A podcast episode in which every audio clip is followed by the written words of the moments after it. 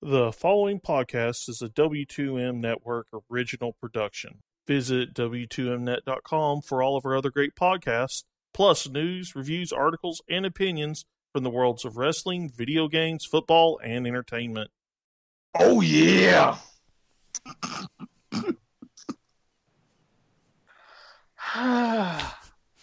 All right, so I'm going to issue a general disclaimer before we even get started.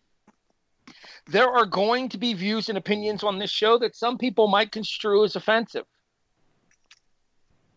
We are going to attempt to have a rational debate about this. Therefore, I am entitling this episode The Kickoff, Season 4, Episode 8. Let's talk about it. Because everything that's been dominating the news recently is to the point that, frankly, I think we have to discuss it here on the show and especially with the sheer amount of sports personalities now getting involved in the discussion, whereas before most had remained silent for fear of reprisal. I should probably introduce us before we get started here. I'm welcome to the kickoff. We are a presentation of the W2M network online at W2Mnet.com. I am your host. My name is Harry Broadhurst. I don't have a fancy nickname because I'm not like these guys. My co hosts the executive producer turned co-host, the anchorman Erik Watkins. Um, yeah, I'm not gonna be angry, but there's reasons why that we discussed before we got on the air. I don't know what it was, but it was delicious. The co-host turned executive producer, no Bisco, Brandon Biskobing. Can can 2020 just stop already? Mm, see, I think this is a conversation that needed to be had at some point on a grand scale, anyway. We're we're in we're in June, and how many crazy things have happened? I mean, as is, we couldn't do anything with our 90 day subscription, but can we just go ahead and get our refunds back and go back to 2019 before our 180 day subscription expires? yeah, really. That would be nice. And the fourth member of the team, the unprofessional, the not so silent co owner, Jason Teasley. And this episode is brought to you by non sugar Kool Aid because I'm on a diet. What flavor? Don't answer that. Uh, strawberry kiwi. Oh, Okay. Oh, okay. I was expecting a completely different answer to that. That could have taken a very wrong turn. Mm, No, I'm literally on a diet, and I have I don't drink soda anymore, so I drink I drink uh, unsweetened Kool Aid. Well, I'm gonna tell you. It have, how could it have taken a weird turn if I'm the one asking the question? True, true. And and by the way, speaking of that, all all all questions to anything we say, we defer to Erik. That reminds me. Any hate mail from this episode goes to s.garmer at gmail.com. Mark it as highly important or urgent. That way we can get it to it faster. All right, so you guys know that we like to take our time and we like to have fun on this show here. However, it is a serious topic at hand, and while we've been working on our greatest of all teams, and this week's episode would have held particular interest to me because the main event of this week's episode of Greatest All Teams was going to be the Buffalo Bills. The current circumstances in our world climate right now have dictated that we take a detour for an episode. This is twice now in three weeks that uh, things outside of football have forced us to take a detour. No, because the last time we would have done a greatest of all teams is somebody would have shown up on time. True, fine, fair enough. Anchorman? No Bisco vanilla wafers are delicious. Anchorman? You just heard what I said. The floor is yours. All right. Now, Let's first talk about of it. I am going to take quite a bit of time and go into detail with a lot of the different angles and different stories that have come about this week, especially after the murder of George Floyd. And yes, I am flat out going to say that because it was, and more charges have come out at the hands of MPD. All right, before we go any further, you'll get no argument from me for that one. 100%. There should And- be a murder charge there. well, I'm glad that they. Uh, I'm not sure if everyone has I- seen it, but they did increase it up to second degree today, as well as charging all the other officers who surrounded him. My guess is my guess is second degree for Chauvin and then involuntary manslaughter for the other three. Yep. Actually, no. Second degree murder and second degree manslaughter for Chauvin, aiding and abetting in second degree murder and second degree manslaughter for the other three.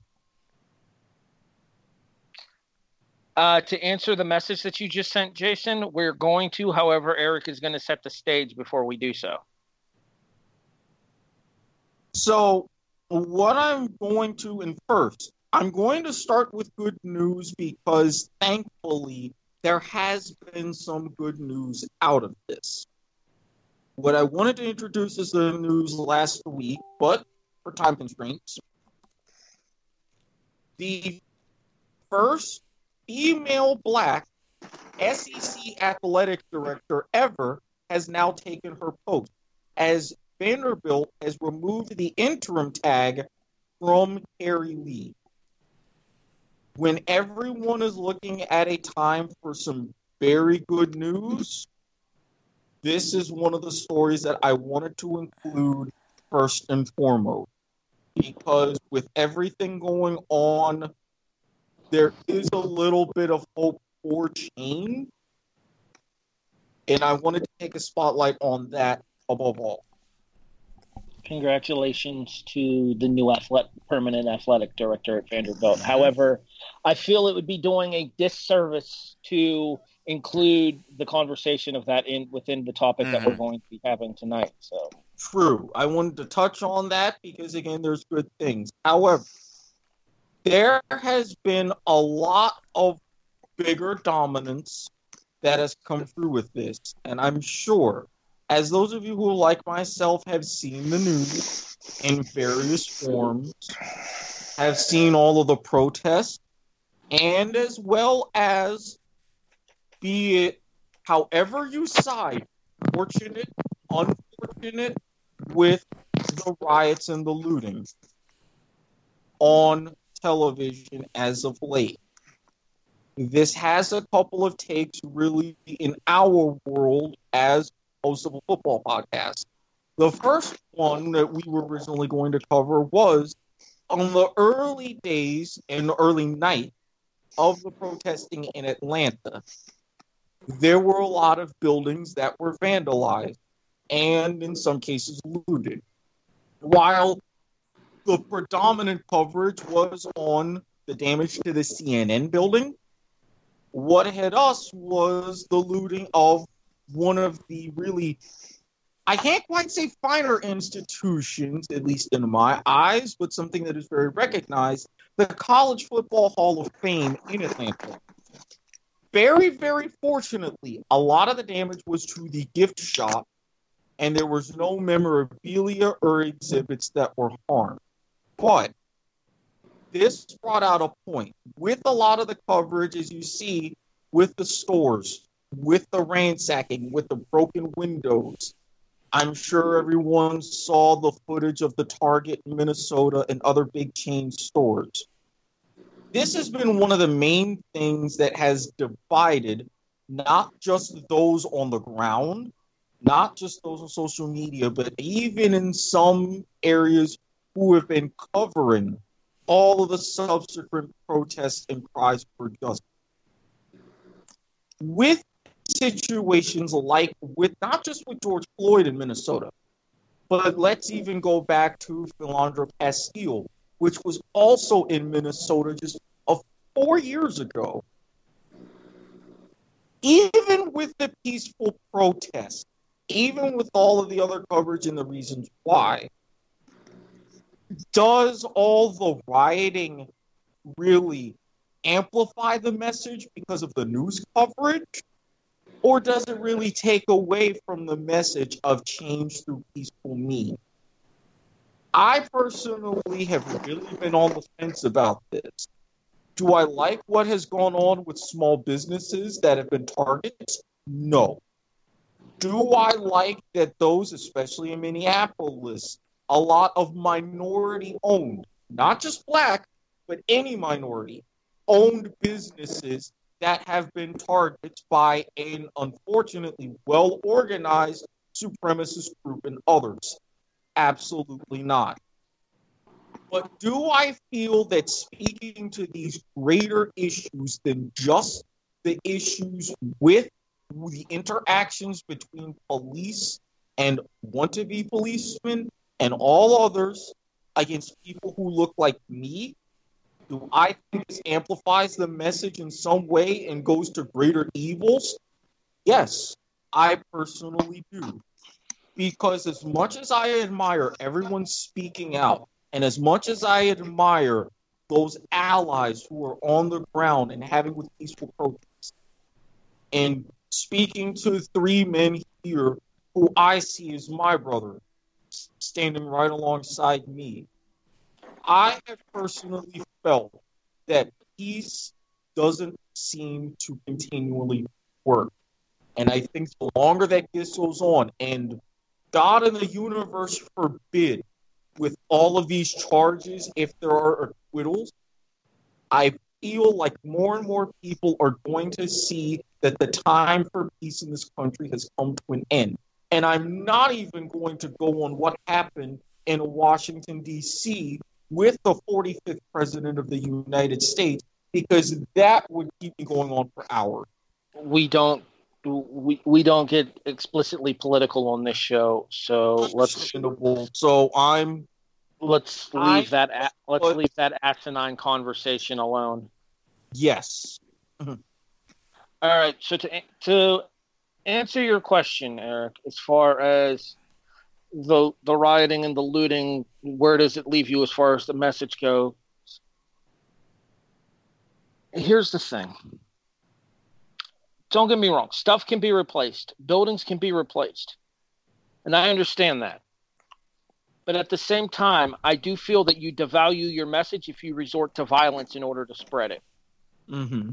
That being said, I think that there is a group of people, not just one specific set, but I think there are, are groups of people that are intentionally aiming to offset the message that these protesters are trying to provide by provoking violence themselves. Mm-hmm. And that has been shown. I genuine I genuinely believe that there are people who are not of the Black Lives Matter movement, that are not of the Justice for George Floyd movement, that are taking matters into their own hands in these protests and causing civil and criminal damages towards buildings and people. Look at what happened to the store owner in Texas that was murdered outside of his shop by a by a horde of people throwing rocks at him. Mm-hmm. I live in a very violent city. I live in Youngstown, Ohio, which has had one of the highest murder rates in the country over the course of the last dozen years. Right up there with Baltimore, if I remember correctly. And Detroit, both Mhm. of which have both of which have four, five, and in some cases as much as seven to eight times the population as Youngstown does. Because Right. Youngstown only has about 180,000 people living in it. The thing about it is, is there was a lengthy protest downtown in the city, right outside of the courthouse in downtown Youngstown. The Youngstown police officers let the people protest and let them know if they were going too far without getting physically aggressive to intervene. It was only after the downtown protest that violence broke out on the city's south side, heading up towards Boardman, which is a more Caucasian suburb, we'll say. Mhm. Um, more, it's where our big mall is, Southern Park Mall. That being said, anybody that was arrested for any kind of civil or criminal damage in that side of that inside of those uh, the buildings and stuff going towards Boardman were from out of town. and that's been usually the prevalent case as a lot of law enforcement and even Governor Tim Walz of Minnesota has said. Like all these arrests, all these people, they will go to different cities from other cities to start this chaos. I think not really the best idea, but they see how they feel. And again, I don't, that part I don't approve of. That I really don't. Well, it, Sony tweeted out. I don't know if you saw this or not. Sony tweeted out that the electronics that they made can be replaced. Lives can't. Mm-hmm.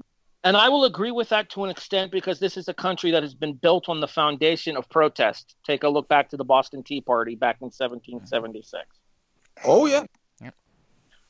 I'm not going to. You'll have your chance, Jason. Don't worry. I, I saw that wave. The difference is, is they were protesting with inanimate objects such as tea and boxes and stuff on ships. People weren't getting assaulted by members by rioting members of, of these of these breakouts, regardless of their affiliations. To protest is to voice. To protest is not to burn down a store. It's not to attack somebody. And it's not to try to use violence to spread your message. I I get I get the whole climate of it. I do. Malcolm X famously said by any means necessary. That being said, Martin Luther King was able to accomplish a lot more than Malcolm X was able to accomplish, and Martin Luther King did so peacefully until his untimely assassination. Bisco. Yeah, let me just, before I start, let me bring up one key point to what you finished off saying right there. Yes, everyone looks at Martin Luther King as this great peaceful protester who accomplished a lot.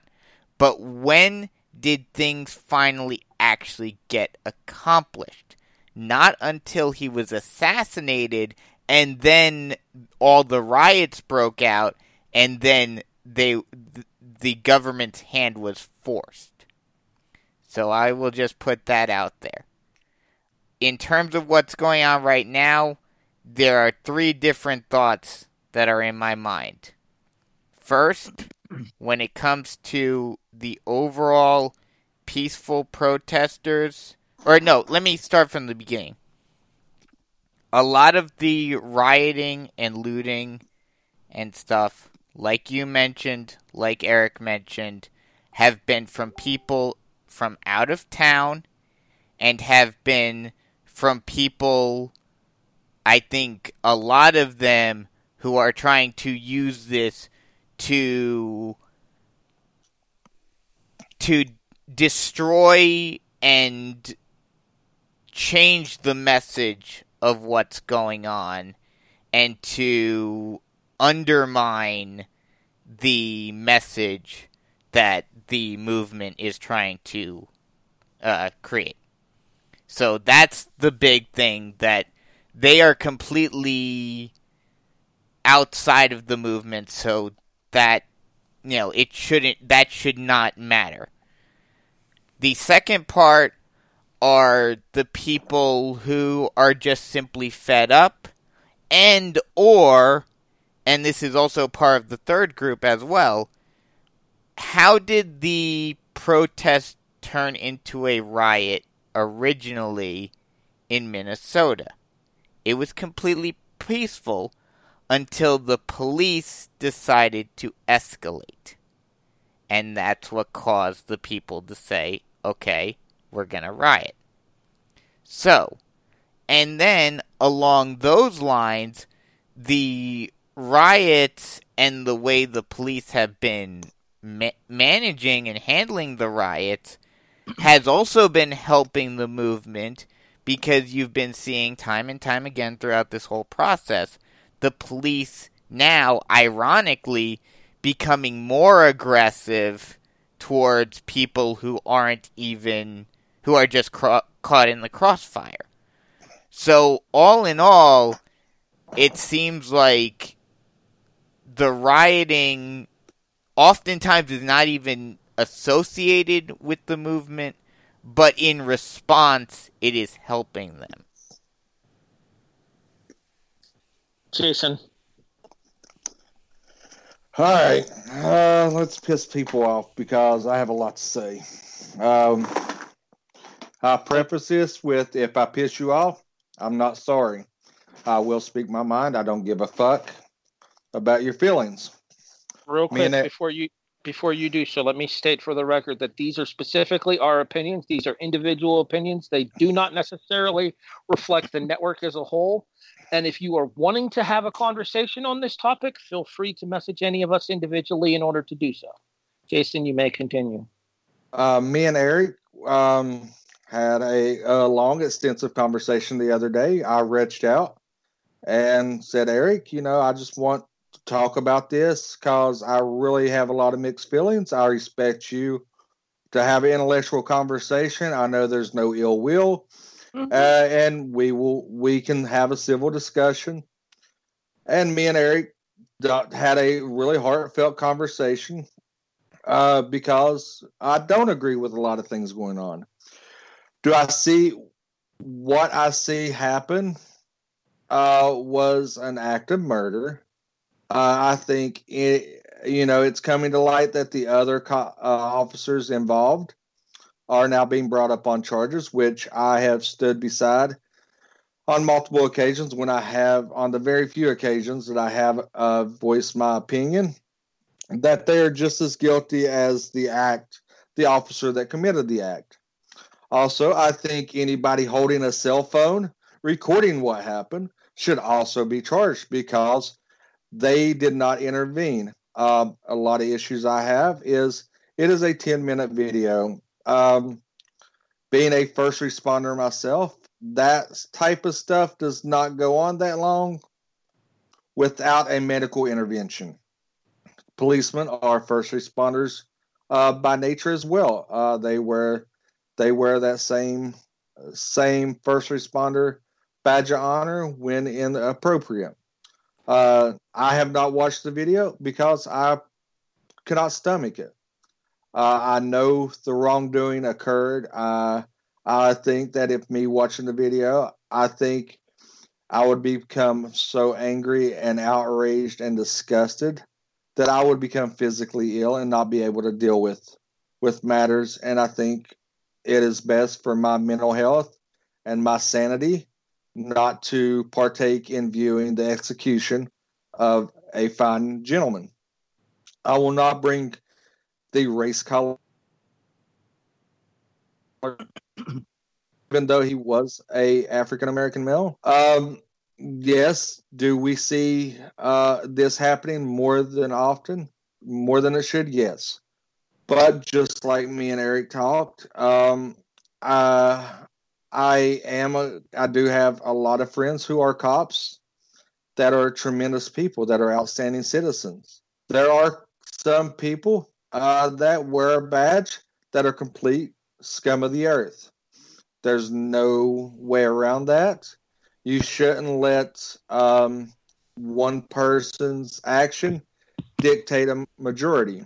Now, with that being said, Harry, you want to intervene real quick? Can can Just- I just was, I was going to chime in on what you just said there, and it actually reminded me of a point that I wanted to make when I was saying is, uh, yeah, I don't necessarily know that this is actually a white versus black thing. I think this is a cops versus citizens thing because it's it, it all ties into the fact of somebody with a badge that shouldn't have had a badge in the first place taking advantage of their position.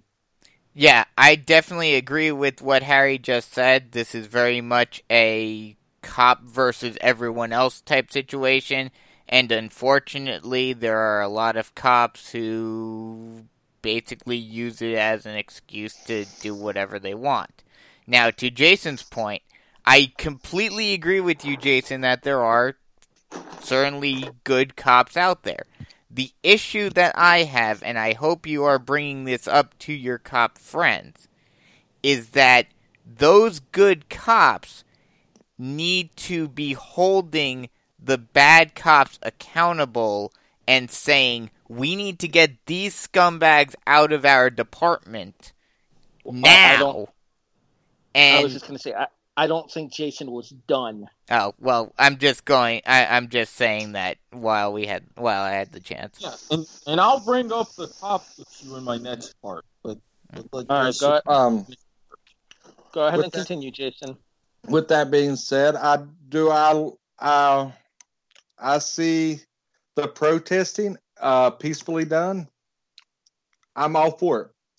I I'll I'll if there's a peaceful protest, I will speak my mind. Um, I do believe there does need to be some changes, but like me and Erik have talked, there's an evil entity that is working against everyone.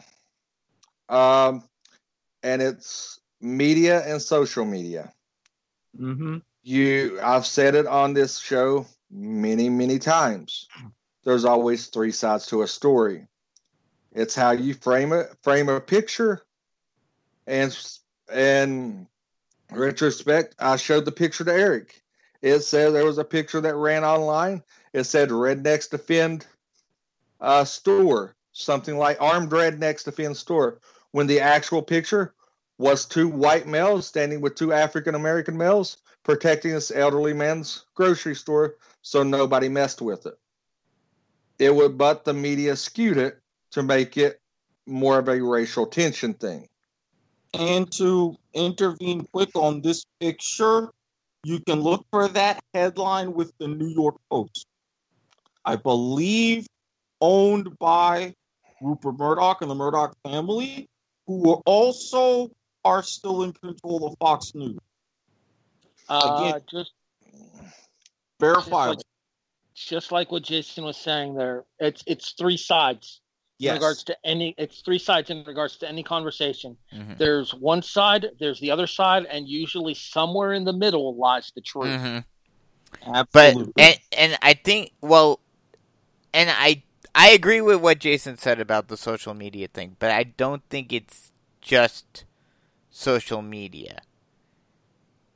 I think the issue as well is that media just in general is inherently now more maybe not more than ever but now it is very much you have networks or newspapers or sites that lean one way and then you have networks and news networks and newspapers and sites that lead, lean the other way. And instead of people reading both sides they focus on only watching the side that they agree with so as to confirm their biases already. And this was actually the exact point that I brought up to Jason in agreement with him after he showed me that picture. If you look at the media landscape now, 90%, especially with television, 90% of networks are owned by just five companies. Everything has become corporate one Mhm. way or another, left or right. You break that excuse me, you break that down from a national to a local level, your local news network. There's been videos of this, there's been articles of this. One particular company, Sinclair Media, they own, if I remember correctly, it's anywhere from a third to a half of local news networks and local news stations in America. Not just pockets here or there, they control all over. So anytime when you hear different anchors message, you will see many other anchors read that message or have that exact same framework. And it's my personal belief that I've been saying for the longest time if you control the information and you control the narrative, you control the outcome. Mhm. I even tweeted out because I personally have been, thanks to YouTube, watching different news and conferences and meetings held in Los Angeles through KTLA Channel 5 and through the Skycam footage, Air 7 HD from ABC 7, both in the Bay Area and Los Angeles. And the one thing that I found, they were the main ones to where they're going to be on the ground. They're going to look at everything. They show whatever is happening regardless. They have been the, some of the main ones to show a lot of the peaceful protests all throughout California, as well as some of the unfortunate incidents of looting.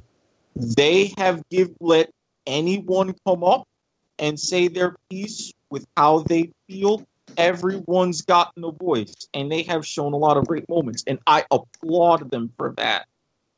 But one of them on the, the same side, when I was watching some of what was going on the first couple of nights in Minneapolis, where, when there was talk about the declaration of sending the military, not just the Minnesota National Guard, was deployed, but actual soldiers from Fort Bragg and Fort Drum. Governor Tim Walz said, no, we're not doing this. But the network, and I'm going to name the network KSTP, ABC5, Minneapolis. Your anchors that night. I don't care that it was two in the morning. I don't care that you don't think anybody was watching. I was. And I'm a time zone away in Florida. You had the audacity to say, oh, well, why you wait so long? And why do this? And why not just accept the response? That I found personally disgusting. And I'm thankful that other people agreed with me in that sense. What are you doing to fan the flame?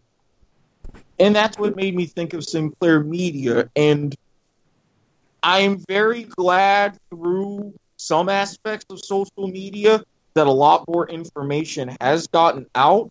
So that way, in a time like this now more than ever, people can critically think for themselves. Because that is one of the things that I have personally said has been missing from this country for far too long. Jason, continue your thoughts. All right. Um, so going back on that, um, I, I think uh, uh, a certain famous person. Um, I stumbled across a video of a interview uh, between Lil Wayne and Fat Joe uh, via Instagram. Um, and Lil Wayne's taken a lot of heat because of it, because he spoke some very honest words that uh, really made me think and really made me take take back a few things that I do stand stand for. Um, we'll get to that briefly, but my my I want to say this before we do get on that. America was united for eight hours. When the video released, everybody was united. No matter your ethnic background, no matter the tone of your skin, political party, everything. And then everything started getting muddled. Everything started taking a a narrative to focus one side or the other. I don't care. I don't want to hear, well, there's more to the story. Yes, there was. There was four officers, one gentleman. One gentleman who had his life taken away in a public execution that I feel. And I'll stand behind that statement uh, and defend that statement with anybody that opposes it. Sadly, we lost a a pillar to his community, a son to his mother, and from every account that I've read about his life, an outstanding citizen. Now, going back to the Lil Wayne thing, you hear all these celebrity outrage because I want to get to the looters when I wrap up, but this I, I want to touch on this, and then it goes into the my thoughts and feelings on the riots and looting, which is where I'm going to spit fire and piss vinegar.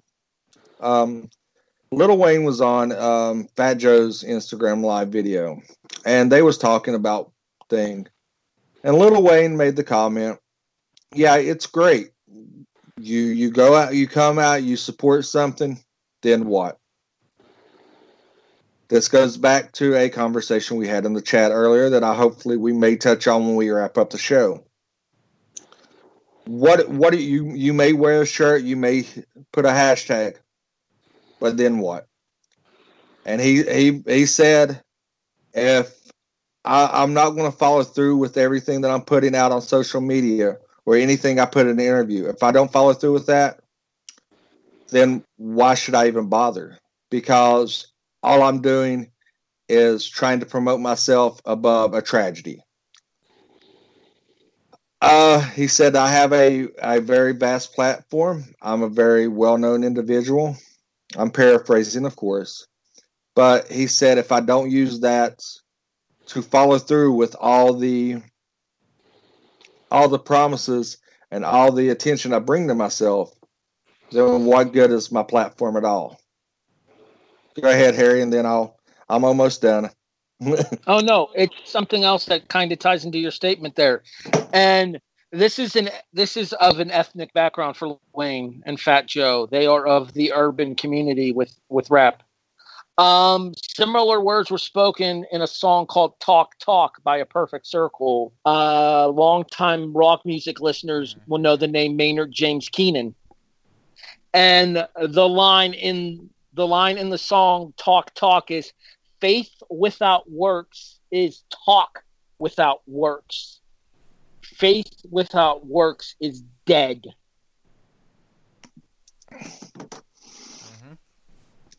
yeah if you if um like like the old adage goes actions speak louder than words if you can talk all you want but until you you put your ass behind those words then those words are just empty promises now to wrap up in my point um i want to discuss the looters and rioting and shit that's going on because that really that really irks me.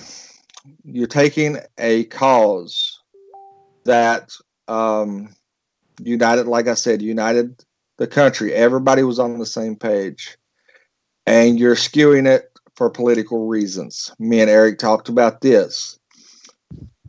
You don't know what to believe. Um, you see these riders out there. You're taking you're taking a peaceful thing and you're taking the mob mentality and you're you're taking a, an intense situation and you're pouring gasoline on it. One person, like has been demonstrated, can ignite an entire crowd. Uh, and then they come through and say, oh, it was from this organization or this organization. It's however the media wants to spin.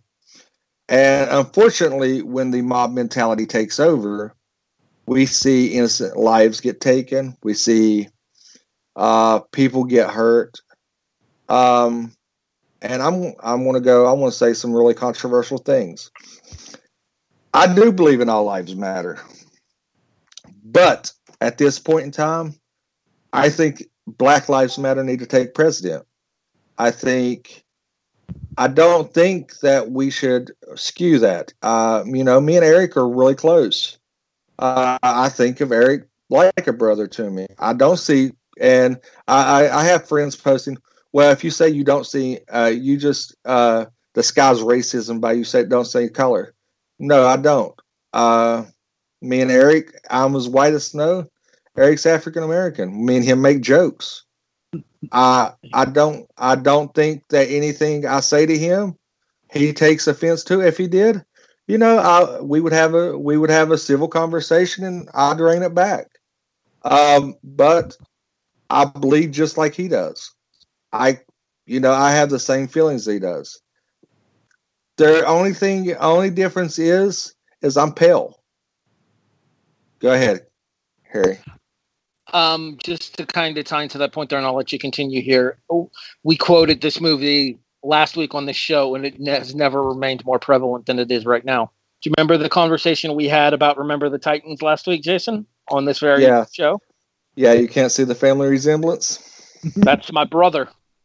Yeah, mm-hmm. and that's how and that's how I see all three of you. I don't see, and, and I had friends tell me when I made this comment, "Oh, that's just you. You you're secretly racist." No, I don't see color. I was never raised it goes back to something we talked about on our earlier show. Things are taught, not learned. uh, hatred hatred is in your heart. It is something that you are taught to do. You don't learn. I've had friends come come through my house. If you ever if you ever stepped foot in my house and met my mother, there was three rules in my house. One, she she officially became a part of your extended family and she wanted you to call her mom. Two, if you knew what a refrigerator was, you know how to work it, you're welcome to anything in it. And three, if you seen my mother out in public and didn't speak, she was going to whip your ass. that was the three rules my mother had growing up. And I had friends and I and it never dawned on me because I'm like us I'm from a small town in West Virginia. Yeah, we we had racial divide and we never really you we it was there but you never really seen it on a large scale until me and one of my friends took a trip with my mother and we went uh, i think we went to columbus and he was african american and we was at a restaurant and he was going to get something to drink and he asked my mom he said mom do you want something to drink? And the looks we got and i guess it never really dawned on me till then that i lived in a bubble. Not many people were raised like me. No not many people had the values i did. Now going back to the looting and rioting i think you're pieces of shit. I think that if you go out and deface a veteran memorial you need your ass beat.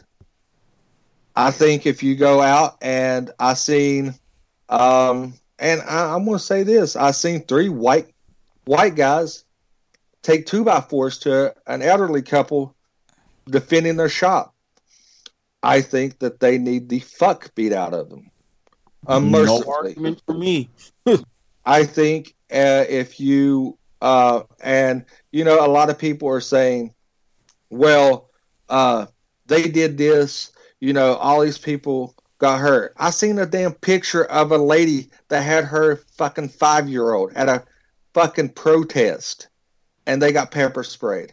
And they was like, Well, they pepper spray my baby. You don't you be a damn parent. Know where to take your kids. Don't mm-hmm. don't subject your kids to something like that. Don't put your kids in a volatile situation because that because that makes you a shitty parent. Especially because, so, for they're so young, and that can be so incredibly traumatizing. Because, like I said, and like we've seen multiple times, one person can spark a mob, and it go off the rails quickly. Um, there was a there was a African American gentleman who has, I think it was a barbecue shop in Minneapolis. Um, that they just totally destroy his store Why he sat there and cried and begged for them not to. There was a GoFundMe page I donated it, to. It was a it was a burger restaurant. He actually raised the money that he needed to replace everything in the store in less than thirty six hours. Yeah, I, I mean I donated. Um, but you know, and I'm gonna go. I'm gonna go back on this, and yeah, I'm gonna try to not make this political. But I am a conspiracy theorist. If anybody has ever wondered, us, me and Erik talked about this. You can control uh, if you could if you can find a way to control the masses, you can dictate the narrative, which goes back to my media point. Um, we had a quote unquote pandemic that has a smaller mortality rate than the actual flu. It caused a huge hysteria among the American people, where they say you need to wear masks to go outside and that you should social distance and everything. But the funny thing about it is, you've seen mobs and mobs of people in these riots. And it's never been mentioned. The mask conceal your face and identity. So it goes back to yeah, I want to be on my conspiracy theory. If you control, it's been said multiple times. If you control the masses, you dictate the narrative. Mm-hmm. Um, like I said, I, I do believe all lives matter, but right now we need to take that into a focal point. Uh, people want to make light of the situation and focus on only one of the policemen. You had three other policemen there that were uh, persons of color, and nobody until today even thought to bring that into the conversation. So, in closing, I think one, I think we witnessed uh, a public execution that is uh, divided a country on multiple levels. And what we need is more of a understanding, a open platform to talk, to get our views and opinions out. And though, and if you can, if you can have a discussion, maybe not be closed minded when having that discussion, you actually might learn something. Like I said, me and Erik have talked extensively about this, and you know, there was some things me and Erik agreed on. There were some things we kind of were lukewarm about, but we understood where the other one was coming from, mm-hmm. and we mm-hmm. under and we understood the conversation. There was no, well, fuck this guy um, or anything. Uh, me and Erik still have the mutual bond that we've always had, and I think that I think that we need to see the world without color. We need to become colorblind, and we need to live by the golden rule mm-hmm. of do unto your neighbor as what you would want done unto you. Mm-hmm. Amen. And, I have a couple of things to say to what Jason just said there. First and foremost, um, all lives do matter, mm-hmm. but don't actually matter when Black lives yep. matter. Mm-hmm because until Black Lives Matter, then not all lives matter. And I'm not saying that this is a white versus black thing, because while it can be at times, this particular instance is not. This particular instance is crooked cops versus the African American community. Two, to what Jason just said there, as far as the golden rule, I believe we've summed it up perfectly on this show before in four simple letters. It is as easy to digest as possible here. D B A D. Don't be a dick. Mm-hmm. I don't know it's, how hard it is. Like, it, it's exactly what Jason said. It's a, it's a simple complex. It's a simple guiding philosophy, and we'll get to sports' we'll get to sports' influence on this because we are technically a sports specific show. But in order to get to sports' in order to get to sports' is reach into this, we first have to have the conversation that got us there in the first place. Mm-hmm. Brandon, mm-hmm. any other current any other current thoughts before we get to the sports' is in yeah yeah real quick just um, a couple of things off of what Jason said. First off, I will be the first to admit and and admit I was wrong that you know a couple of years ago when this stuff was going on, I was saying all lives matter. But now, like what Jason said, yes, all lives do matter, but right now, Black Lives Matter. That is mm-hmm. the focus. So don't come with me with that all lives matter right now. In terms of, you know, the narrative and everything, I agree with that. And one thing and I really hope and and this is one this is one of the big problems right now and I forget if it was Erik uh, yeah Erik brought it up with how the news networks are there is no such thing as investigative journalism anymore. True. We need a Bernstein and I I'm drawing a blank on the other one. Erik? Kron- Cronkite? No, no, the two Watergate uh reporters. I don't remember the other one off yeah, the top of my head. But Bernstein and and I forget the other one's name off the top I'll of my head. Right Go ahead and continue yeah. your point. But we need two journalists to focus entirely, look at all of the people that were arrested for for looting, for vandalism, and see where they came from, were they part of the city that they were arrested in, and if they have any sort of political affiliation. That way, the people know without a shadow of a doubt who caused this to go off the rails. And thirdly, out e- even outside of that, and and this is something that unfortunately I think is getting lost in the shuffle with all the rioting and everything. It seems to me, looking at all the videos and everything, that the police's actions have not been helping matters at all, where they have been preemptively trying to stop things and and do crowd control when there is no reason for it, and thus it has been making things worse.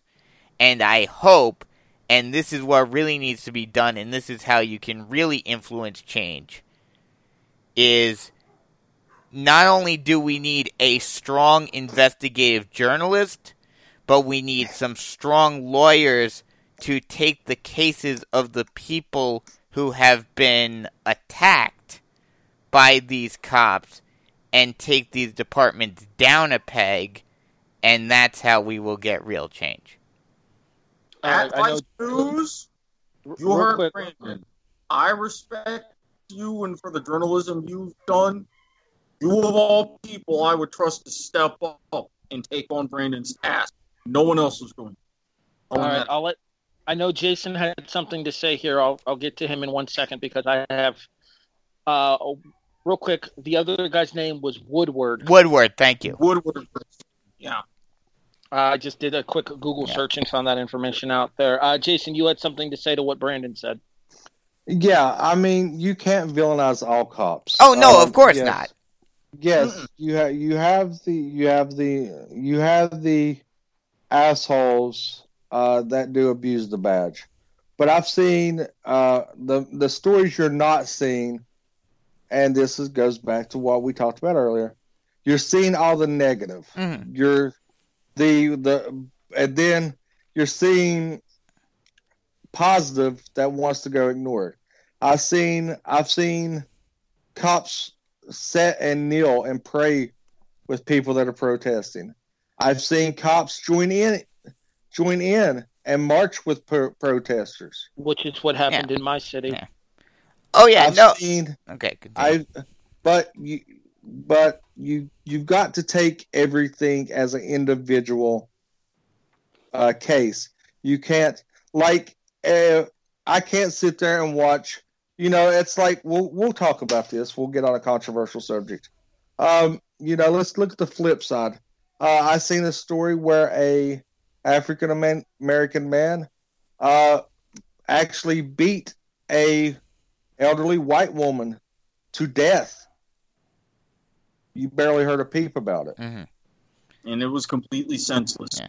Completely yeah. senseless. No, I completely. And, okay, continue. Hold, and, let Jason finish. I wasn't sure if and, done or not. And you get, and you get, but yet it's like, and this is where I go back to my all lives matter stance.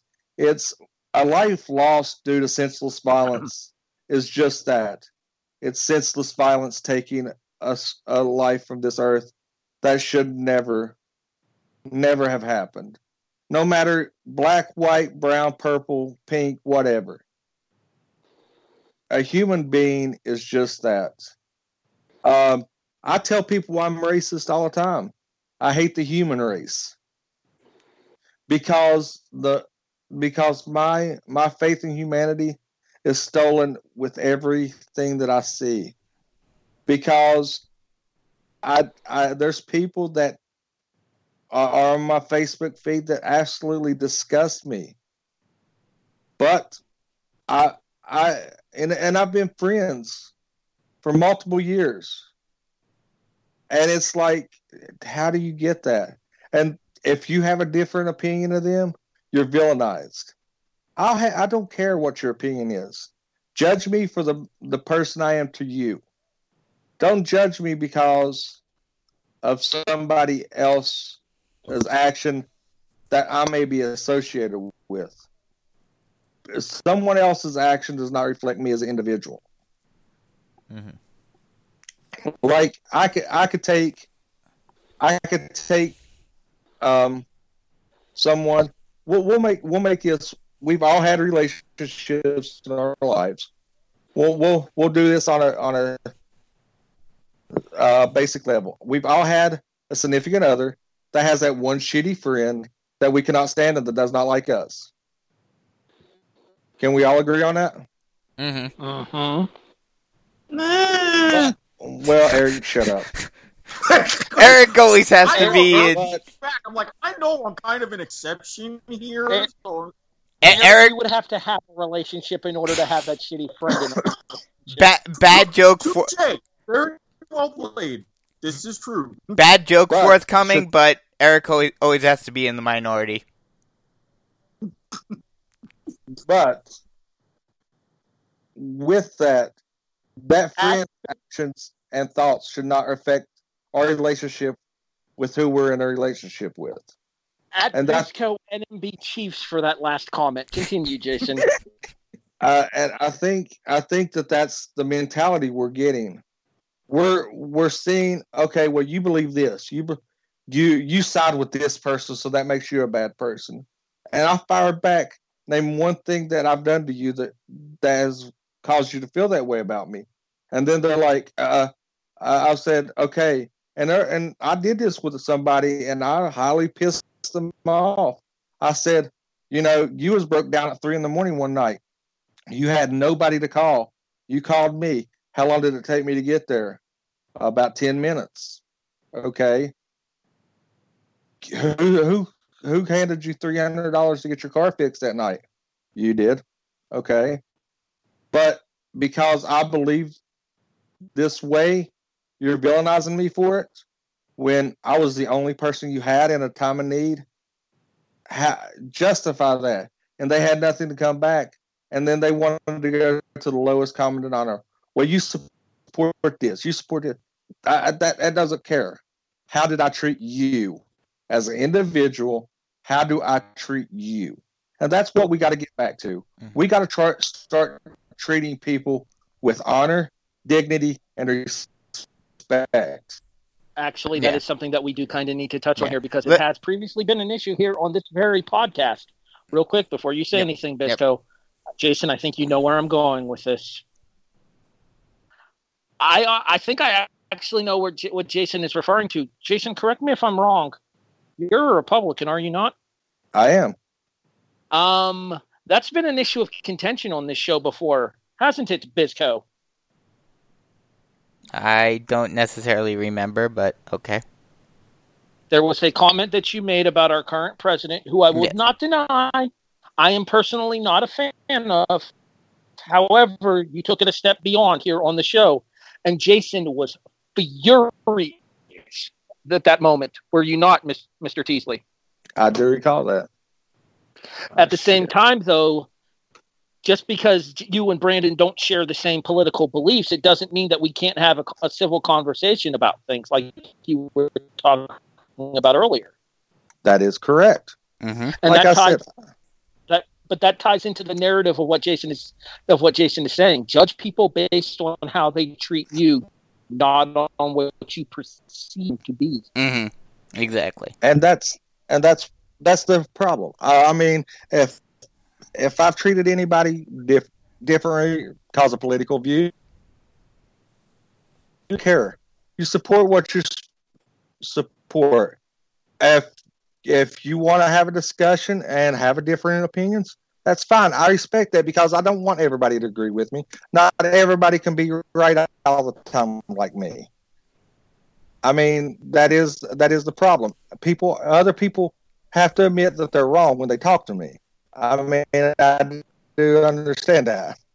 So, uh, I, and I joke. I'm trying to make, trying to not be as serious because I've been highly serious. I- make a Cleveland joke, but nah. But I mean, you got you got to be. Sometimes you got to be the bigger person, and I think today's society, and I'm sure I'm going to piss somebody off with this. Because I know that my closing comments going to really piss people off. But you, you got to make the you got to have the. Um, I think today's society there's a lot of pussification in a lot of the kids today. Uh, a lot of kids have that entitled mentality, have never been told no. They get into the real world and they get a harsh dose of reality. Not everybody agrees with you. Not everybody's going to cater to you, and your feelings truly don't matter. Uh, I try to teach my daughter that I, I'm an asshole to my daughter. Why?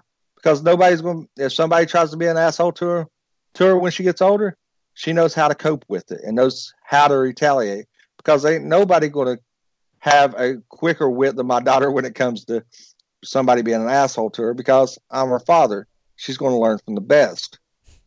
But I think, I think a lot of the participation trophy, self entitlement things is really hurting this, the world and the society because people don't know how to disagree anymore. If you disagree with somebody, you're not allowed to have friends with different opinions. Everybody's lumped together. Nobody wants to have an open mind and nobody wants to treat somebody with the common decency that they deserve. Um, I'm going to use a wrestling quote here, and I think it kind of ties in there. The whole, as you said, pussification of America. The whole de, the whole deprioritizing of individual accomplishment. It was one Vincent Kennedy McMahon who once said, "Life sucks, and then you die." And that is the honest to God way things are. You are not special. You should not be coddled. We are all human. We are all allegedly in this together. And it's about damn time that human beings acted more like human beings. We'll talk about sports' influence on all of this here shortly. Bisco, did you ever follow there? I thought yeah, I saw your. Yeah, I the the only thing I was gonna say too, you know, Jason's original reasoning for what he he was saying, I I do agree that there are good cops, um, and one in particular I forget where it was, but um, I just wanted to point it out to show that there are good. There are, is good being done out there right now. I saw a video earlier of uh, these uh, you know, these protesters sitting on their knees, like with their hands up, and a cop went over and shoved one of the protesters, and a one of their fellow cops went over and directly ostracized and and called him out on it and said, "Don't you do that again," or said something to that effect. Um, so I give a lot of props to to her for for standing up and doing that in the public view, and that's exactly what needs to be done in order for this to be in order for this to be the end of this. Erik, we'll get to aspect of this here in just a few moments. Okay. I'm going to I'm going to read what I'm writing for the show preview to you guys right now. I don't traditionally do this. Traditionally, I send it to you guys after the show is over, but I believe that this is one that I need to share with you and I need to share with our listeners. Let's talk about it. The kickoff, season four, episode seven. Join host Harry Broadhurst, Brandon Biskobing, Erik Watkins, and Jason Teasley as they present their unique look at the world of worlds of professional and college football. That's my standard open for whatever episode we. The next paragraph, though, tells you all you need to know. The elephant in the room can no longer be ignored. The guys break down what's been going on in the world and they talk sports effect on it. This is a very deep episode. We encourage one to keep an open mind as it is as it is not your typical lighthearted broadcast. Hashtag justice for George Floyd. Very well said. Extremely well said. This is an opportunity for us to come to you much the same way we did when we did our coronavirus episode. This is not.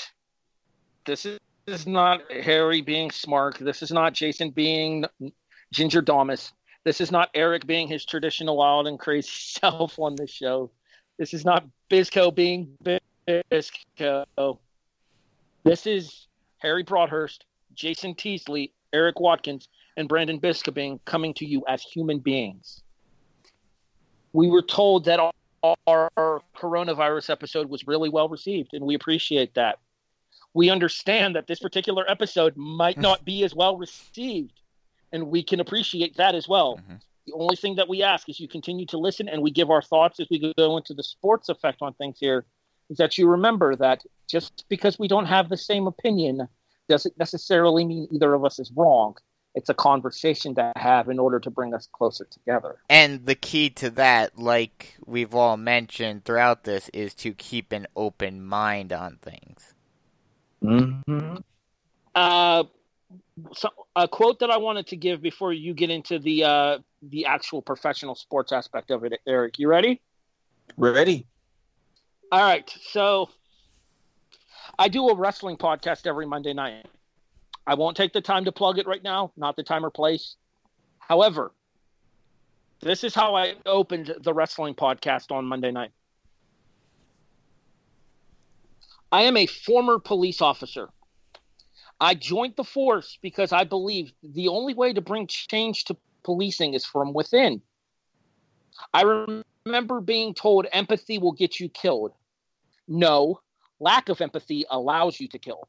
We have to change policing from, from within. And like always, there's going to be some comment about you were part of the problem. No, I saw the problem and did something to combat it. Countless times, I showed up and put a stop to any sort of harassment slash excessive force. You can't change anything sitting behind a screen. Sound familiar, Jason? Mm-hmm. The point of all this is simple. Society, and specifically our African American brothers and sisters, have a justifiable distrust with police.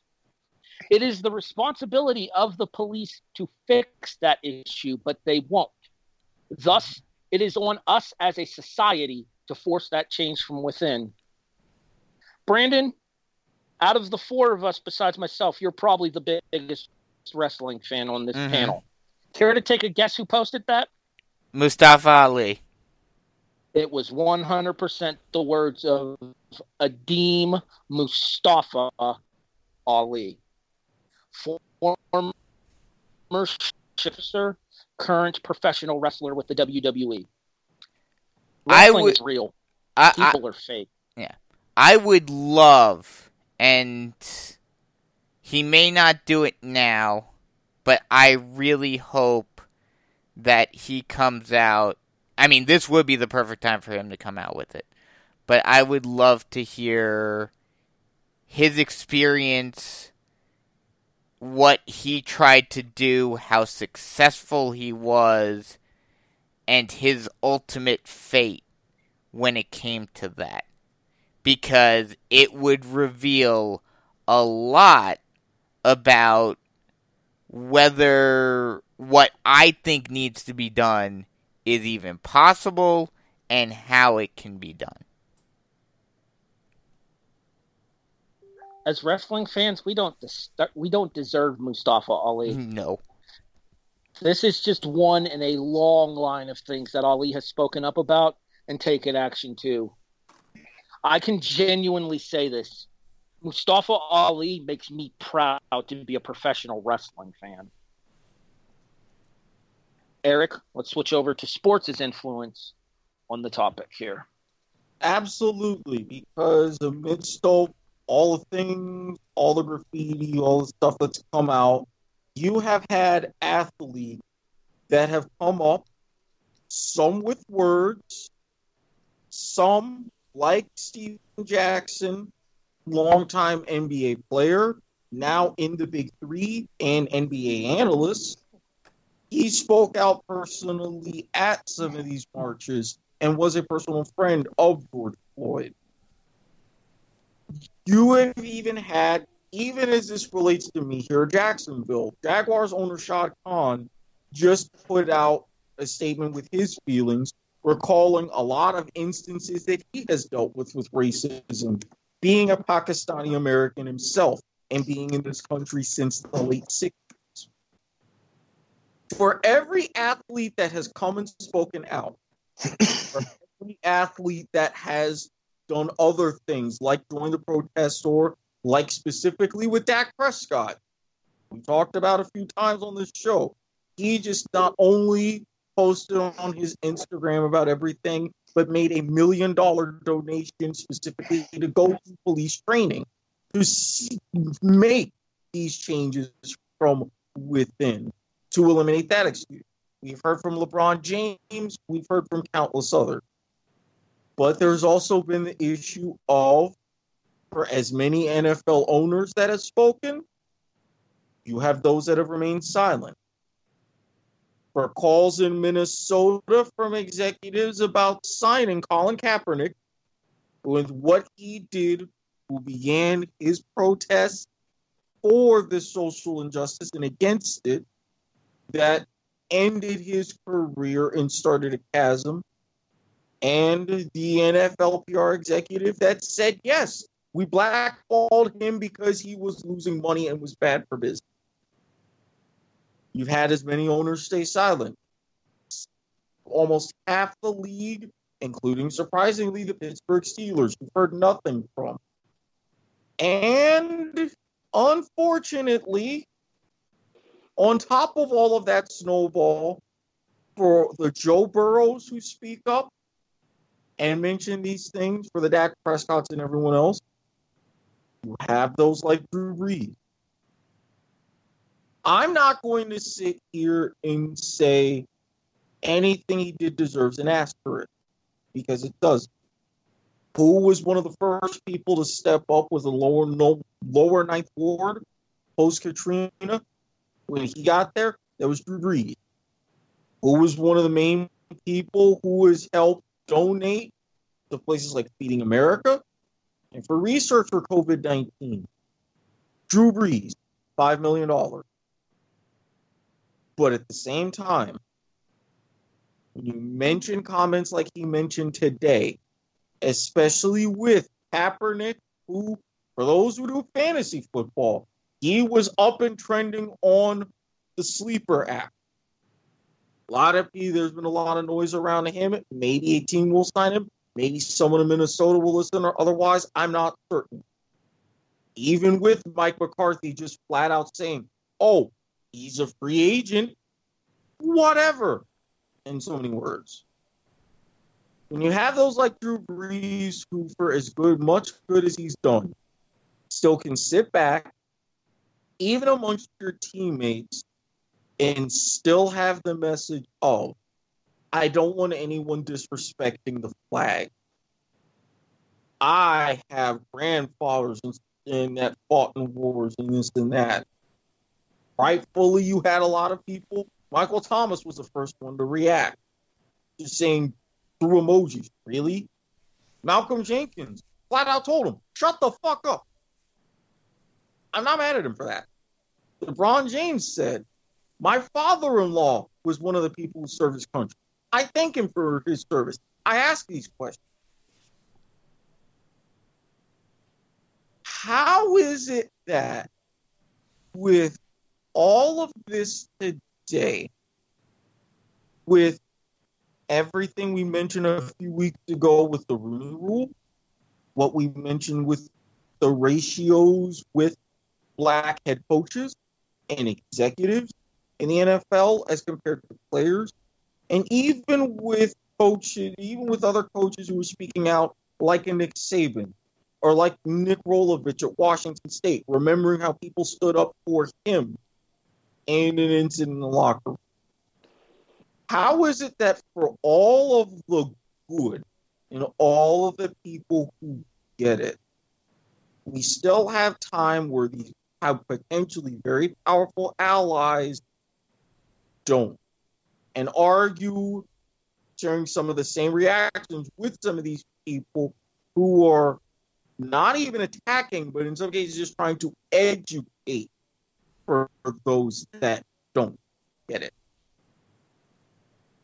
All right, we'll discuss the Brees thing separately because I feel it merits its own conversation here shortly. Yeah. However, J- Jason, you wanted to bring up Floyd Mayweather's comments about the situation, so the floor is yours. Uh, I just want I just want to touch on you know um, before I piss everybody off. I uh, Mayweather is a highly controversial figure, and a lot of he catches a lot of negative um, negative media and everything. But I'm glad that you know he's actually doing something. Um, I guess you could say I guess you could say he's bringing a positive light to himself. He's a cocky, arrogant asshole, but he backed it up with his um, his uh, actions in the ring. Um, with that being said, uh, Mayweather has donated and uh, donated May offered to pay uh, money. Oh, what the hell? Harry, The- I, that was my fan I turned on. I'll turn Okay. it back off. I apologize. All right, it's fine. Uh, he Mayweather has came out and said that he is offering to pay um, for George Floyd's funeral. I think that says a lot about him as a human being. Uh, and this goes back. I'm gonna go ahead and I'm gonna go ahead and dovetail into this, Harry, because uh, Erik already touched on it. Uh, my feelings on Colin Kaepernick is not the best.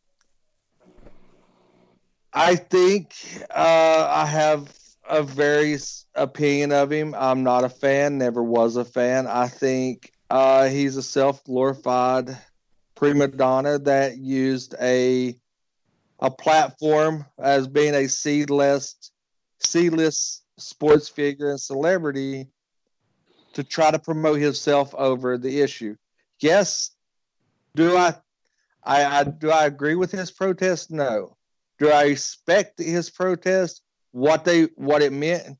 Yes, I'll never I'll never say that. I think that he could have went about it differently. And I think since since then he's done very little to promote things other than himself uh, until it's relevant. And then you see him pop up.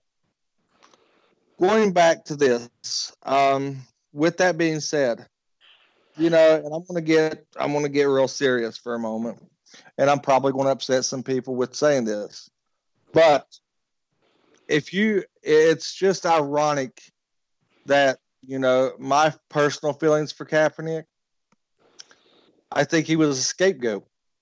Um, like I said, I don't think he was the most recognizable person in the NFL.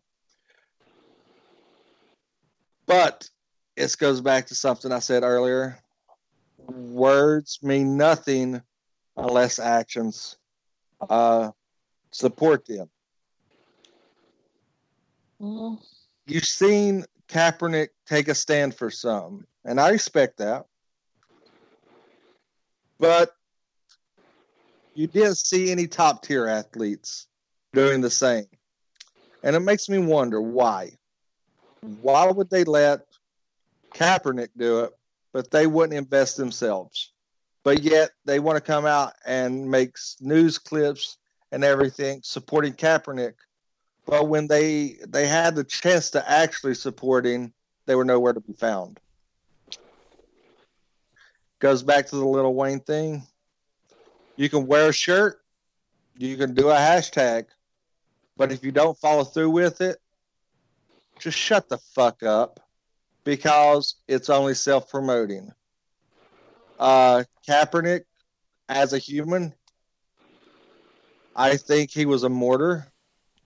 And I think that if it would have been, I think it, his his voice could have been heard if it was echoed by more A-list athletes. But unfortunately, they left him out to dry. But yet he still, but yet they want to do the sound clips and everything, saying Just they support him, but their actions speak otherwise. Okay, I have a couple of things to say about that. One, Kaepernick has actually done a lot of charitable Mhm. work towards his beliefs. So while I will give him credit for standing up for what he believes in, I will also say that I do believe that there was a self gratification involvement in the Colin Kaepernick situation. That Kaepernick did what Kaepernick did in order to draw attention to Colin Kaepernick. And there have been actions by Kaepernick during the course of that there, specifically the immediate signing of the Nike deal when the the issue was at its hottest. It was an opportunity for Kaepernick to make more off that Nike deal than he ever made playing in the NFL. So my, my thought process to that is this. My thought process to that is that Colin Kaepernick, while taking a stand, saw the opportunity to turn Colin Kaepernick into a brand in and of itself. I appreciate the opportunities that he has afforded other people through his charitable work. I appreciate the attention that he has brought to certain topics by doing what he did. I do, however, think that Kaepernick was going into business for himself at times doing this as well. And while I, you know, I'm going to go ahead and save the last part of that for when we do our final wrap up because it's going, it's probably going to rub people the wrong way in some regards, and I, I'd rather save it for for when we wrap. So, go ahead, Brandon. Yeah, I mean, while I can understand where you're coming from, Harry, and I do definitely agree with the fact that it has certainly profited Kaepernick. I do think he honestly did believe in it and and wanted to do something to affect change. And in terms of what Jason said as to why didn't any of these players stand with him in the past and now suddenly are making uh, comments now and seemingly standing up with him now or kneeling with him now? I think, and this is just based off of my own personal opinion, how I perceived both actions, and also the way this has been as compared to moments in the past. Maybe it is because everyone's been cooped up in the house for, you know, three months. Maybe it's because of, you know, enough is enough. This is a straw that broke the camel's back. But even then, with Pat Kaepernick and everything, I was, I was still saying all lives matter, even though I did support the Black Lives Matter movement. Now, this has become such a tidal wave that Cap now the players realize that they can speak out without having any sort of repercussions because they know that as long as everything goes as as it should, history is on their side. So I think that's the reasoning for why Kaepernick was left out in the cold back then, but now if something happens within the NFL, the momentum will be such that there's no way they can stop it. That's actually a really good point, Brandon, and I want to get Jason's thought on that here real quick. Uh, Jason, do you think that we're in a different state than we were back when Kaepernick started his protesting, and that players feel they have the opportunity to speak out now, whereas maybe in the past they were afraid to do so for fear of ramifications? No, I think uh, if you if you're going to see a ramification, you would have seen it then or now. I don't think that. But you have. I think. Let me speak. Okay. Let uh because um let let's let's let's go out on the limb here. Um let's take let's take LeBron, okay, and the NBA. Matter of fact, matter of fact, we'll do it even one better. We'll use we'll use a conversation that we had off air uh, about a TV s- series. Everybody waves the Kens. Um, we'll wave uh, uh, have a um, a TV series that's coming out. It's called Blackballed. Look at what happened.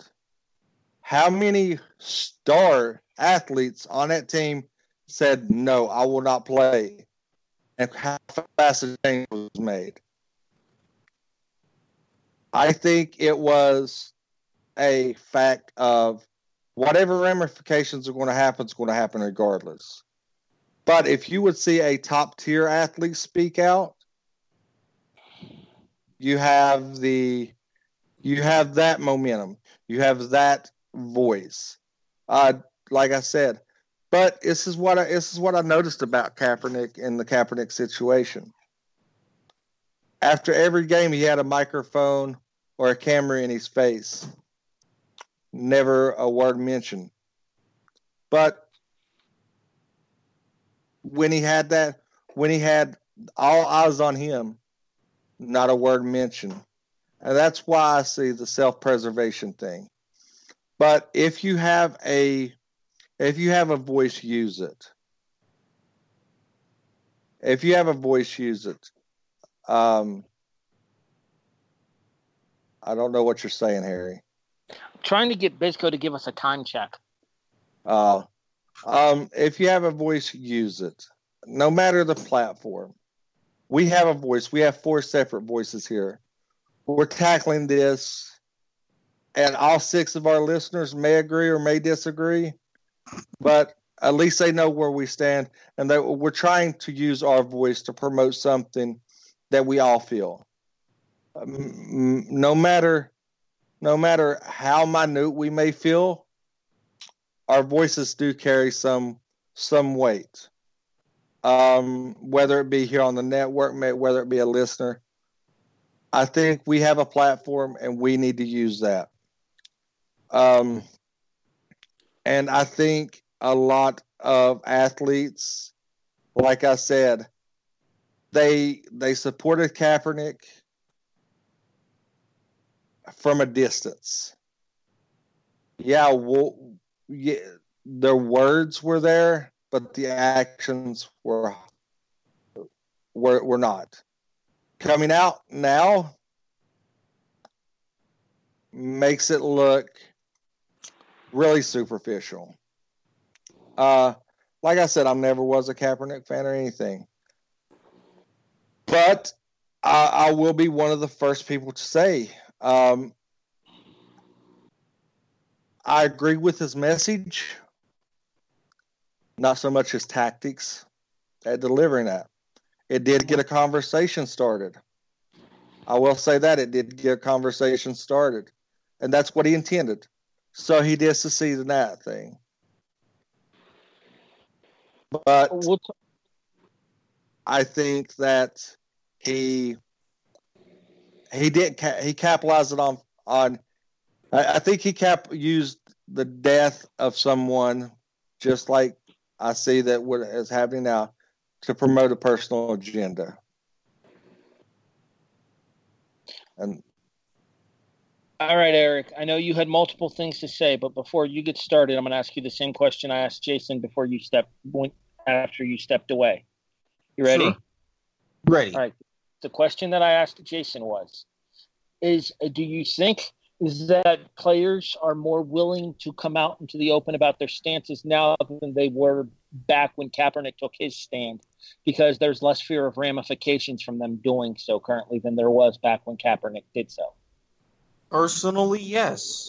And I was having this conversation with my mom earlier today. We call her affectionately on the show Mama Watkins. Thank you, Jason, for the logo on that one. trying to convince her to use it more. But anyway. With a lot of athletes, I expected them to say and do. Like I mentioned earlier, LeBron James he was one of the first ones on an Instagram post to reference what happened with Derek Chauvin and George Floyd, that murder, and Colin Kaepernick taking knee, saying this is why. When he came out later on and saying about what's really happening, even all the times in between, with all of his other means of protest, the hands up, don't shoot, the I can't breathe, even going to building the I Promise school and everything. I expected that from him and others. But one thing that I really didn't expect people like Michael Jordan making statements. He was the one who had said, and they even touched on this a bit during the Last Dance documentary about the Republicans buy sneakers too. Even though he donated to the North Carolina senatorial Democratic candidate behind the scenes. He is now coming out and being in public. You have someone like Tiger Woods, famously known from the get go and starting and blossoming in his career at Stanford and in the PGA, being affiliated with Nike and everybody recognizing, oh, he's corporate from the gate. He is coming out and saying, I personally feel that bringing these people out from the shadows with these prominent voices on top of that, that there is this change to where, yes, no matter my legacy or everything leading up to this, I can speak and people will understand me and I can add my personal perspective and I don't have to worry about rattling any corporate feathers or anything like that.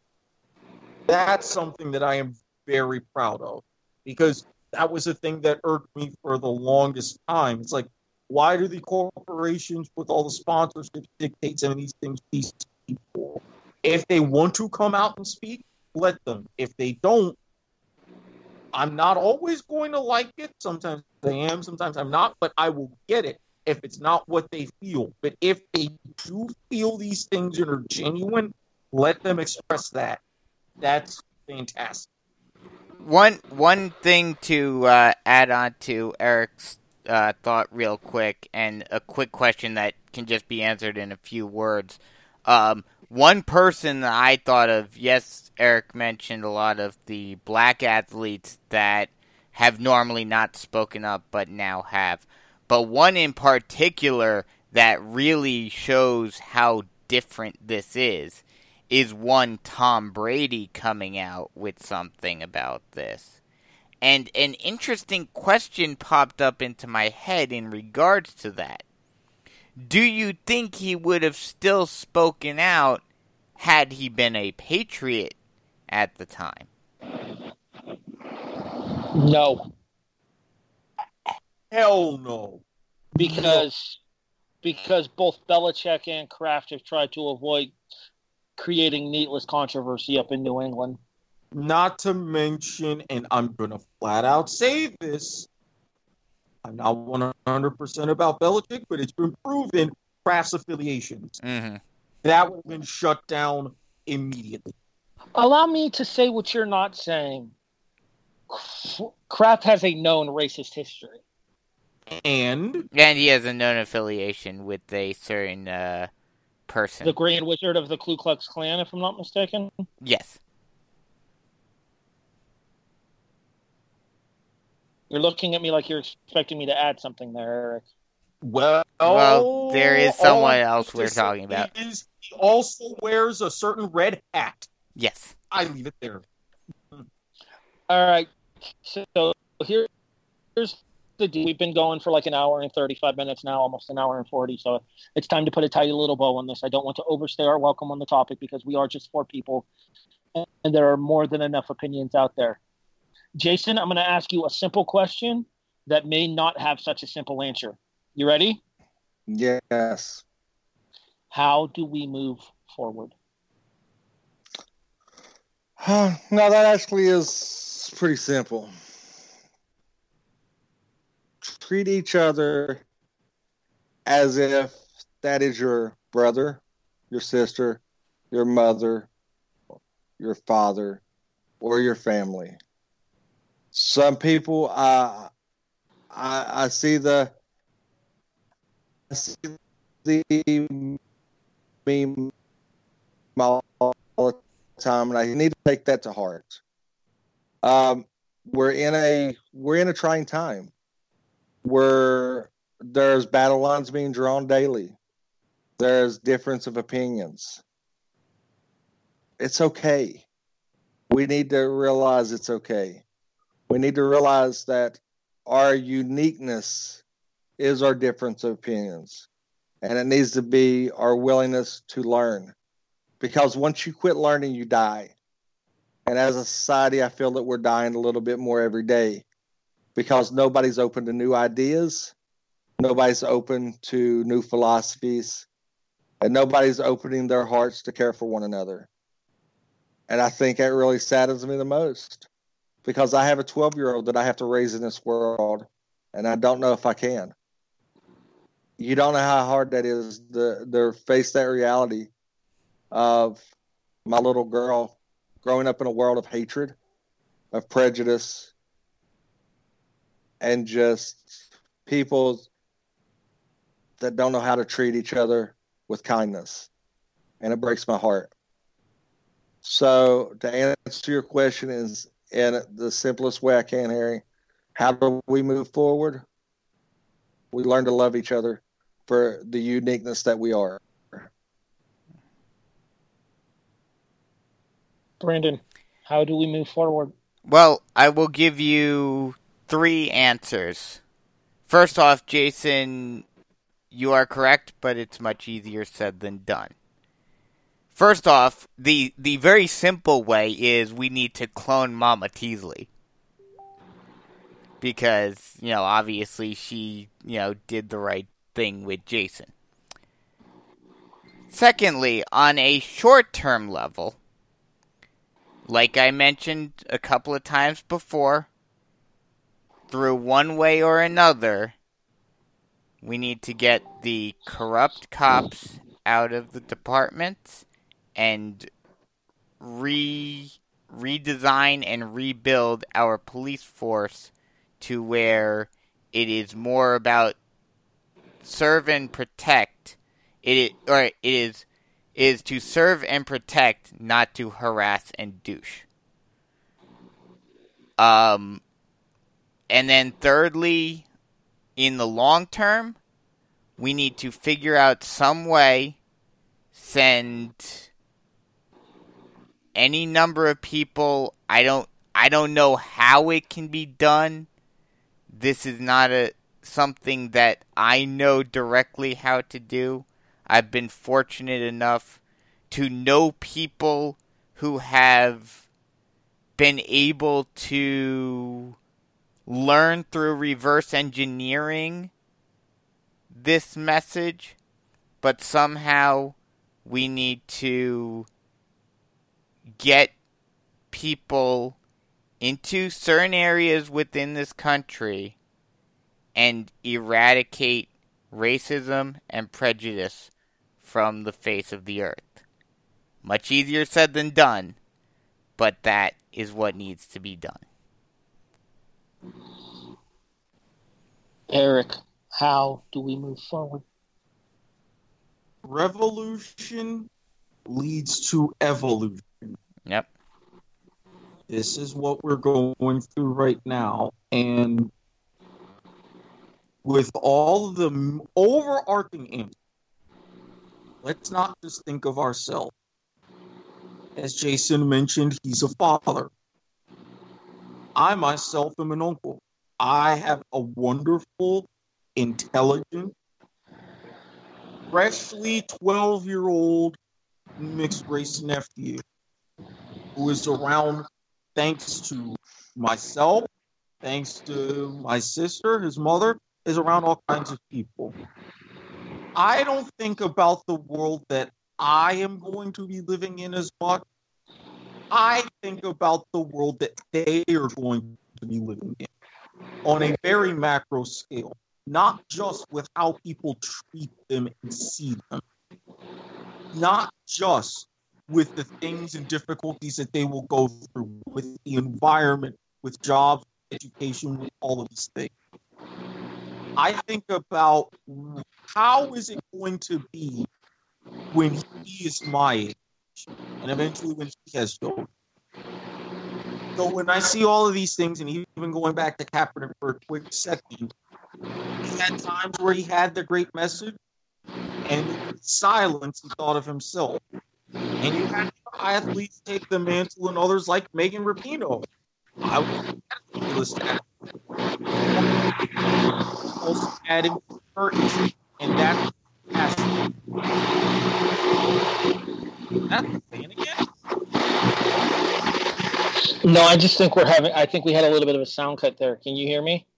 Yeah, just fine. Okay, but with all of this going on, don't just think of yourself and with all of these acts. Yes, you want to go with the police department. Stop having all of these people reform these unions. And yes, I'm talking to you, Tim Kroll, head of the Minneapolis Police Union. You need to be gone. Cops need to make sure that he's gone. The ideas about having police live in the neighborhoods that they're policing, I'm all for that. And it goes even beyond that. With education, stop letting all of the corporations decide and all of these people who have power through money. Let this education teach everything. Don't just cover it up for yourself. The top and with different forms of government. What we have now on some levels just does not work. I encourage others instead of this big divide that is also political and partisan, open it up to everyone. These primaries, these this, these that, you're red, you're blue, you're black, you're white. No, there's a rainbow for a reason. We have 64 piece Crayola sets for a fucking reason. Everyone needs to be included in the process. Everyone needs to see these things. Put all of the cards on the table, all of the statistics. Stop letting everything be funneled through these conglomerates and to have these people with these ideologies and these mentalities just run rampant on all parts of our society. We can look at this and critically think but for all of those who have the opportunity and the voices, don't just use them now, keep using them. All of you Karens, don't look at all these people that look like me. Like the sign said, talk to America's manager. Where's America's manager? These are the fundamental things that will take time. We can create that time. But with everyone, the people like us, we look at these things. The people at the top, the people in the high rises, and the ivory towers, and in the government building. Don't just use the American people when you want to start a fucking speech if we are the American people, act like it. Because we are the American people. We are the human race. We can evolve if you just sit back and you help us and let us instead of getting in our way. That's what needs to happen.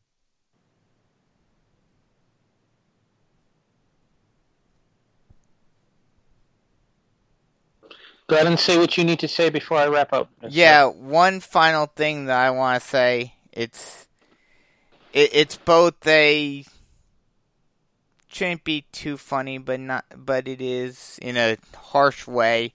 But also, it's it's the truth.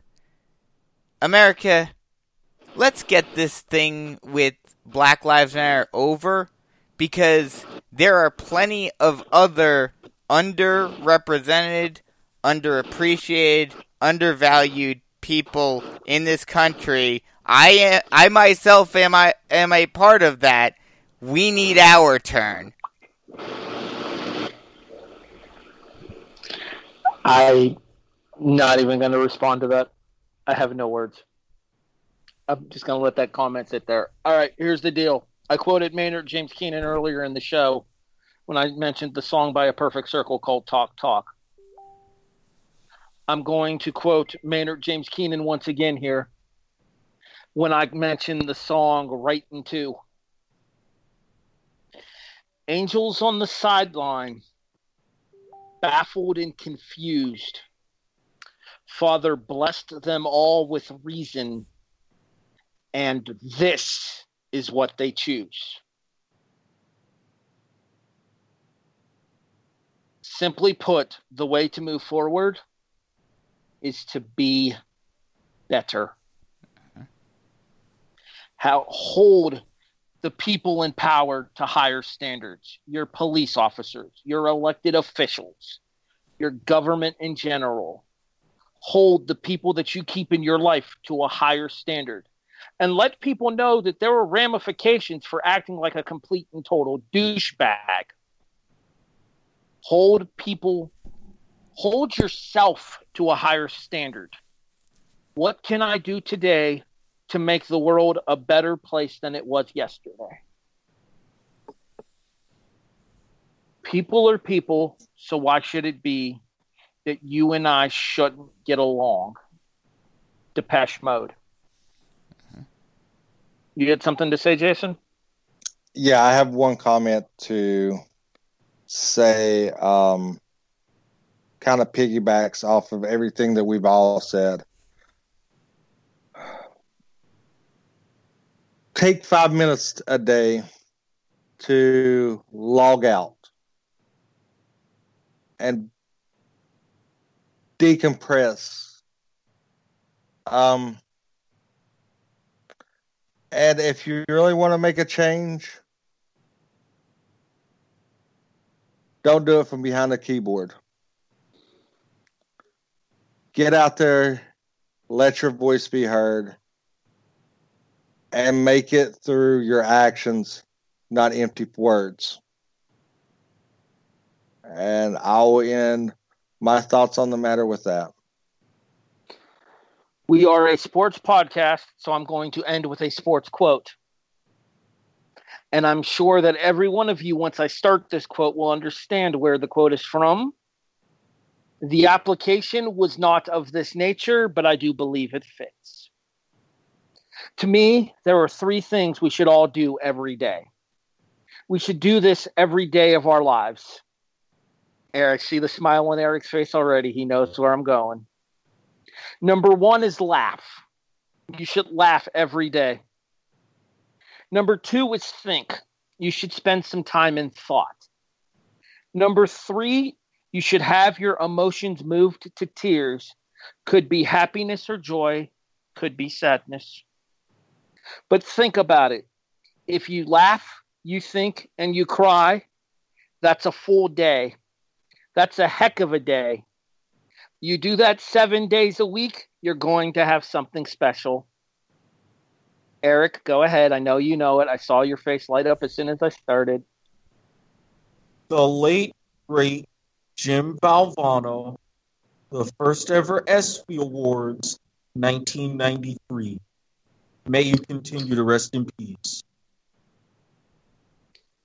Coach V was on to something. Mm-hmm. Live, laugh, love, cry. Be human. Isn't That's that a simple. isn't that a sign that Karen's posting their house? well, the live, laugh, love part is it's actually a book, but he added crying to the equation as well. Which I think most of the Karens would go all eat, pray, love, which, hey, I mean, look, eating, praying, loving, I mean, granted, if you want an experience with all three of those, you can come to me just about any time. I will be glad to provide. that's- Ah, and we're back on track for a traditional episode of the show. I mean, we might Uh, as well finish it like that since we'll just be back to our old shenanigans next week or later Uh, this week. I, I think I think that's that's that speaks more volumes because I think we've become desensitized to a lot of things. We don't we don't feel the emotions that something should give us. Mm-hmm. instant gratification, Agreed. Yeah. instant gratification, desensitized, and numb. I think that's a basic summary of our society today. Yeah. So if if you do go outside and you do some see someone that's a little bit different of you, take five minutes and learn about them. It may change your life, may change their life, but I guarantee you, both of you would walk away with something that you had prior to that encounter. And that's information that you didn't have before. And with that information, you can grow from. And that growth you can spread to others. And maybe, just maybe, we can heal as a nation, heal as humans, and repair this world around us. At W2M Chairman on Twitter. Also, not sure if you're still using it at Turkoglu822. Yes, I use both. All right. Erik at Squid Sports Head on Twitter, and you can find him on Facebook for any kind of conversations that you wish to continue to have. Just look for the guy, the cartoon, sitting drinking a glass of wine with a Jacksonville Jaguars logo right around him. And we also, for a further diversion, we did just do an episode of Soccer to the Max where we touched on different aspects of this. And for my final words, as a jaded cynic, jaded cynicism doesn't always work, especially now. Erik's thoughts brought to you by Rick's Tutoring LLC. Rick's TNT LLC, verified through Sunbiz, affiliated with Dun and Bradstreet. What he said, my bad. Uh, it's new. I'm learning. Hmm.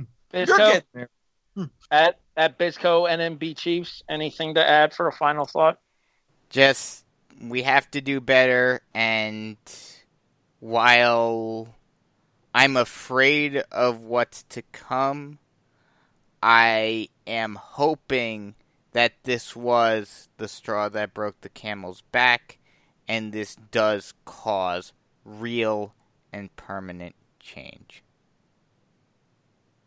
Not to speak in cliches, but there's an old quote that goes, "It's always darkest just before the dawn." hmm Let this be the new light shining to America to help its path forward be lit.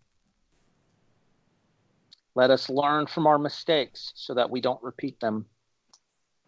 Let us be better humans. At HEB the Eagle on Twitter, Harry Broadhurst on Facebook. Tonight's episode of The Kickoff is a presentation of the W2M network. We are online at W2Mnet.com. In addition, you can find all of our stuff on all of your favorite podcast services iTunes, iHeartRadio, Stitcher, Spreaker, Podbean, Castbox. This would normally be the part where I would put in a joke with Brandon here, but tonight it doesn't feel appropriate to do so, so you can check us out on Spotify as well. Thanks for listening. We hope you learned something listening to us. And even if you didn't learn anything, we hope that we at least gave you something to think about going forward with your lives feel free to reach out to any of us to have a conversation about our, our show tonight. I encourage everybody to keep a dialogue open. It's how we move forward. Thank you for listening to this special edition of The Kickoff. Let's talk about it here on the W2M Network.